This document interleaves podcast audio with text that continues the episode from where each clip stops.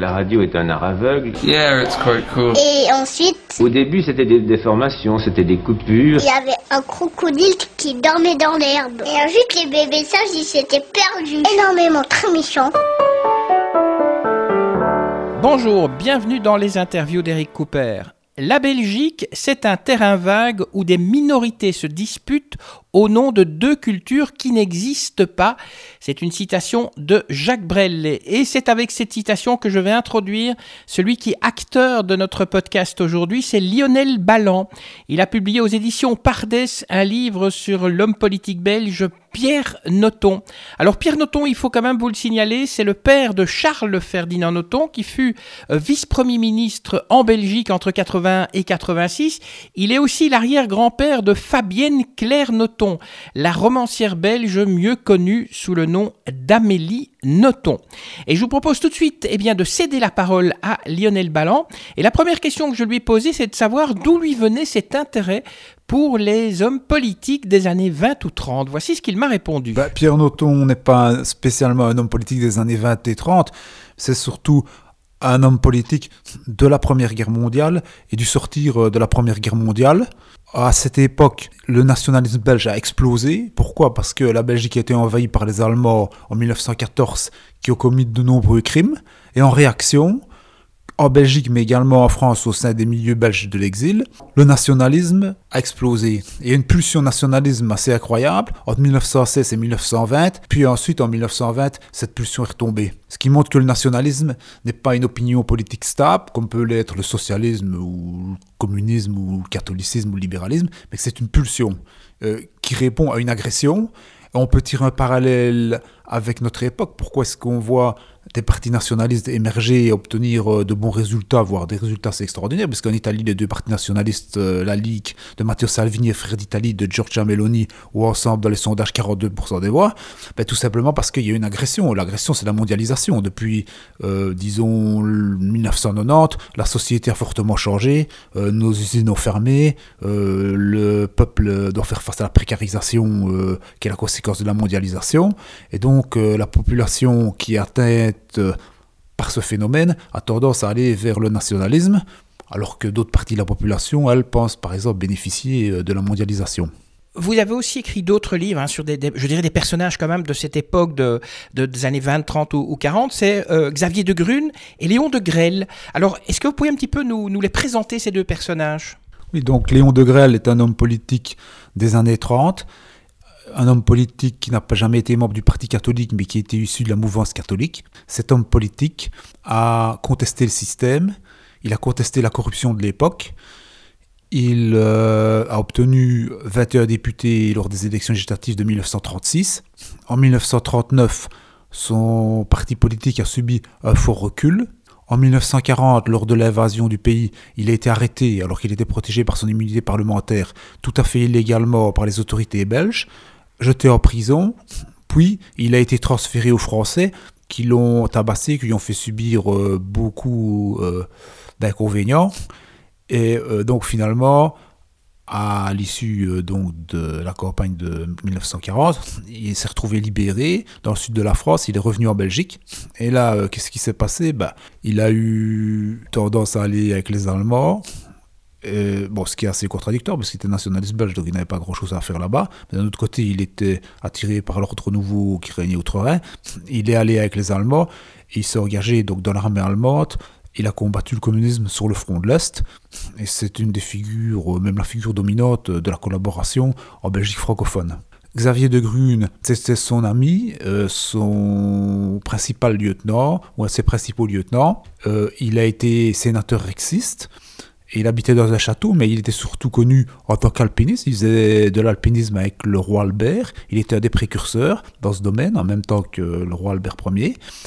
Et ensuite, Xavier de Grune euh, a rompu avec Léon de Grelle. Enfin, ils étaient euh, humainement, ils étaient toujours copains. Mais idéologiquement, il n'était plus d'accord euh, avec la neutralité en 1940 parce que Rex, euh, avant l'invasion de la Belgique par les Allemands, Rex était neutre.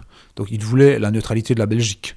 Alors que De Grune, lui, voulait euh, aller avec euh, les alliés occidentaux, avec la France et la Grande-Bretagne directement. Donc il y a une divergence entre eux. Xavier de Grune, euh, pendant la guerre, dès le début des hostilités, a stocké des armes. Il a fondé la Phalange, une organisation de résistance. Et il été arrêté par les Allemands, il est mort en déportation. Mais euh, Léon de Grelle et Xavier de Grune sont toujours restés euh, en bon terme.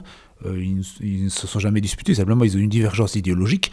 Xavier de Grune n'est pas du tout le seul rexiste à aller dans la résistance, puisque le MNR, le mouvement national royaliste, qui a été fondé à Arscott par des rexistes dissidents, qui sont restés fidèles au roi Léopold III, alors que Rex est allé dans la collaboration. C'est quelque chose qui étonne hein, quand on lit votre livre sur Xavier de Grune, c'est qu'il y a des membres de Rex. euh, on s'imagine, lorsqu'on cherche euh, des infos sur Rex, euh, bien, on s'imagine que c'est un parti qui était à 100% euh, pro-allemand, qui a collaboré et que tous les membres ont collaboré, mais on se rend compte que il y a des membres comme Xavier de Grune qui ont fait de la résistance. Alors pourquoi est-ce qu'on n'en parle pas justement plus de ce fait-là, puisque c'est un fait historique, même si on n'aime pas Rex ou qu'on n'est pas du tout d'accord avec leurs idées? Tout simplement parce qu'il y a une exploitation idéologique de la Seconde Guerre mondiale, euh, pas seulement, parfois aussi des événements du Congo, etc., et que cela dérange. Ici à Liège, les premiers résistants étaient les adeptes de l'Ordre Nouveau, c'était les membres de la Légion nationale dirigés par Paul Renard. D'ailleurs, il y a un monument consacré à Paul Renard sur sa maison située rue d'Artois. La rue d'Artois, c'est entre euh, la rue Louvrex et la rue des Guillemets.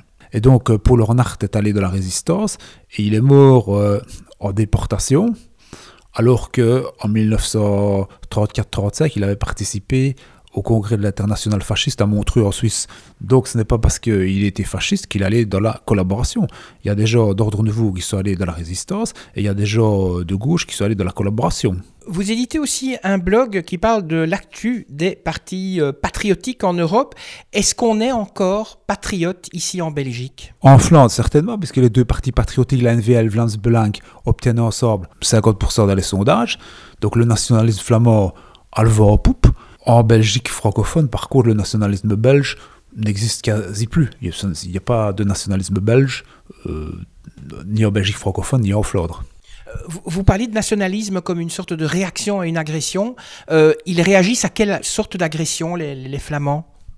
Ben, que ce soit les Flamands ou que ce soit les personnes qui, dans les différents pays d'Europe occidentale, votent pour des partis de type nationaliste, ils réagissent face à l'agression de la mondialisation, parce que la mondialisation a changé fortement la vie d'une partie de la population. Il suffit de se rendre euh, autour de Liège, euh, dans des communes comme Sera et Ouerstal, euh, toutes les usines ont fermé, euh, il y a de plus en plus de problèmes, donc euh, il y a une réaction euh, par rapport à la mondialisation. je, je reviens à votre blog. La plupart des mouvements que vous citez sont vraiment très très à droite. Euh, je voulais vous demander, Raoul Edebow, est-ce que d'après vous c'est un patriote ou pas? Lui, il est plutôt très très à gauche. hein. Mais Raoul Edebout est très à gauche.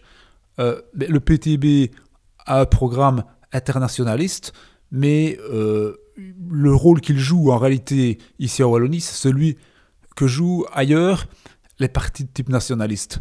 Donc l'électorat de Raoul Edebout, c'est par exemple l'électorat qui, dans le nord de la France, vote pour euh, le Rassemblement national de Marine Le Pen. Simplement, ici, en Wallonie, comme le système est très verrouillé, et que de plus, il n'y a pas de parti nationaliste, tout simplement parce qu'il n'y a pas de milieu nationaliste, qu'il n'y a pas de cadre, qu'il n'y a pas de militants, qu'il n'y a rien, ben, c'est le PTB qui a pris la place. Et donc, euh, Monsieur Edebot, qui le veuille ou non, joue un peu le rôle de, du Marine Le Pen local. Comment ça se fait qu'en Wallonie, il n'y a pas justement d'un un parti euh, équivalent au, au Front National ou au Rassemblement National? Mais tout simplement parce qu'il n'y a pas de milieu nationaliste. En France, par exemple, dans les années 1970, il y avait un milieu nationaliste, même s'il n'y avait pas d'électeurs nationalistes. Ici, en Wallonie, il y a à certains moments un électorat nationaliste, à d'autres moments pas. Il apparaît et disparaît selon les scrutins, mais il n'y a pas de milieu nationaliste, donc il ne saurait pas y avoir une construction d'un parti un soit peu correct, puisqu'il faut des cadres et qu'il n'y en a pas. De plus, je tiens quand même à rappeler que le PTB, qui est un parti organisé qui existe depuis longtemps et qui a des cadres, rencontre des problèmes. Quand vous devez vous implanter dans une commune euh, lors des municipales, vous allez faire élire quelqu'un, il faut quand même que cette personne reste dans la commune pendant six ans et fasse son travail. De nouveau, on, peut parler de votre blog et des, mouvements dont, vous parlez. Il y a des vocabulaires qu'on utilise comme fascisme, nazisme, extrême droite. Est-ce que c'est la même chose, ces trois choses Euh, Par exemple, si je devrais vous définir vous, je vous dirais vous êtes d'extrême droite, vous êtes fasciste, vous êtes... Euh, comment vous, pourriez définir ces trois mots? Ben, Je ne suis ni l'un ni l'autre. Ce que je voudrais aussi ajouter, c'est qu'il faut, qu'il faut tenir compte du mot nationalisme. Donc, il y a trois grosses différences. Le nationalisme, le fascisme et l'extrême droite sont trois choses complètement différentes. Le nationalisme né à gauche avec la Révolution française, en France. À cette époque, tout le monde appartient à la nation pour les nationalistes. Euh, puisque de toute façon, euh, tout le monde est originaire du coin, il n'y a pas eu de, migration à l'époque. Donc, euh, ce nationalisme ouvert à tous, ben, ça donne par exemple M. Mélenchon en France. Ah, alors, ensuite, le nationalisme s'est développé en Allemagne, en réaction à l'occupation napoléonienne. Là-bas, il y a eu l'introduction quand même, à partir de cette époque, d'une notion différente, c'est celle qui veut que pour être allemand, il faut être descendants d'Allemands. Et donc, à ce moment-là, on a déjà euh, une autre forme de nationalisme qui naît. Ça, ça donne, euh, par exemple, bah, le Rassemblement national de Marine Le Pen. Donc, on voit que euh, le nationalisme peut donner M. Mélenchon, il peut donner Marine Le Pen. il ne faut pas oublier que, par exemple, Podemos en Espagne a aussi un côté nationaliste. Ils sont très à gauche, mais ils estiment que tout le monde appartient à la nation. C'est-à-dire, si vous débarquez... pas, pas, simplement si vous êtes un touriste, mais si vous débarquez ici, vous êtes ici depuis trois mois, ben, vous êtes membre de la nation. Donc il y a un nationalisme de gauche, un nationalisme de droite, et puis il y a eu toute une série de nationalismes, et il y a même un qui a considéré qu'il fallait ethniquement euh, mob de la nation pour pouvoir appartenir à la nationalité. Et ce nationalisme a existé tant en France qu'en Allemagne et a eu, euh, à la fin du 19e siècle, du succès. Alors, je voudrais ajouter, donc ça c'est le nationalisme. Ça naît donc en 1789 en France, puis euh, au début du 19e siècle en Allemagne, puis ça se répand un peu partout. Le fascisme, ça n'a rien à voir. C'est euh, une idéologie qui naît avant la Première Guerre mondiale et qui connaît son succès après la Première Guerre mondiale. En Italie, euh, le fascisme, c'est la rencontre des idées du nationalisme italien d'Enrico Corradini et euh, des idées socialistes révolutionnaires du français Georges Sorel le fascisme, c'est l'État au centre. En Allemagne, le national-socialisme, ce n'est pas l'État au centre. Le national-socialisme, c'est plutôt un mouvement axé sur la race. Et alors, l'extrême droite, c'est encore quelque chose de tout à fait différent, parce que l'extrême droite, vous devez euh, donc revenir euh, à la classification gauche-droite, donc euh, au moment, à l'époque de la Révolution française. L'extrême droite, c'est quoi? Ce sont ceux qui sont totalement contre la Révolution. Donc, les contre-révolutionnaires. Par exemple, Louis de Bonin, Joseph de Maistre, Antoine de Rivarol au XIXe siècle. Donc ce sont des gens qui sont réactionnaires. Ce sont euh, donc euh, trois euh, familles politiques complètement différentes qui n'ont rien à voir les unes avec les autres. Le nationalisme, l'extrême droite, le fascisme, ce sont trois choses complètement différentes. Allez, venons-en à Pierre Noton. pourquoi vous avez décidé d'écrire un livre sur Pierre Noton bah, Tout simplement parce qu'il n'y avait pas d'ouvrage consacré à la carrière politique de Pierre Noton. Et donc, euh, il y avait un vide. j'ai décidé de combler ce vide. Si quelqu'un d'autre avait déjà écrit l'ouvrage, je ne l'aurais pas fait. Pierre Noton, c'est le père de Charles-Ferdinand Noton. C'est aussi l'arrière-arrière-grand-père euh, de l'écrivain euh, Amélie Noton. qui était ce Pierre Noton Pierre Noton est un homme politique belge, un écrivain, un avocat. Et donc, il a été, durant la Première Guerre mondiale, au sein du gouvernement belge au, au Havre, puisque le gouvernement belge était en exil en France, le fer de lance du nationalisme belge. Et en fait, quel rôle est-ce qu'il a joué dans la politique? Dans la politique, il a été donc euh, l'homme qui a promu le nationalisme belge et qui a réclamé l'annexion de territoires étrangers à la Belgique, donc une partie de l'Allemagne, une partie des Pays-Bas, le Grand-Duché de Luxembourg, durant et après la Première Guerre mondiale. Est-ce que nationalisme et catholicisme, ça va ensemble? Puisque c'est vrai que Pierre Noton était très proche des milieux catholiques, il était nationaliste, les deux sont, vont ensemble ou pas? Mais le nationalisme peut aller avec toutes les idées, même celles qui se réclament internationalistes, puisque au sortir de la Première Guerre mondiale, Pierre Noton était un des créateurs du comité de politique, du, comité de politique nationale. Il y avait euh, des grosses pointures socialistes, catholiques et libérales qui étaient membres du comité de politique nationale. Donc ce n'était pas du tout incompatible à l'époque d'être nationaliste. D'ailleurs, le nationalisme était euh, présent fortement au sein du gouvernement belge en exil. Donc le nationalisme qui à l'heure actuelle est rejeté par euh, les partis du système était à l'époque de la Première Guerre mondiale, en tout cas à partir de 1916, présent au sein des partis du système. Est-ce que vous constatez qu'il y a quand même encore un lien entre nationalisme et catholicisme euh, aujourd'hui, que ce soit au nord ou au sud? Bah, Oui, il y a au sein du catholicisme une volonté de défendre une certaine identité. On peut par exemple renvoyer à la Bavière euh, de la CSU, euh, dans le sud de l'Allemagne. La, CSU défend l'identité bavaroise, alors que dans les zones protestantes euh, en Allemagne, il n'y a pas vraiment la présence de cette idée nationale.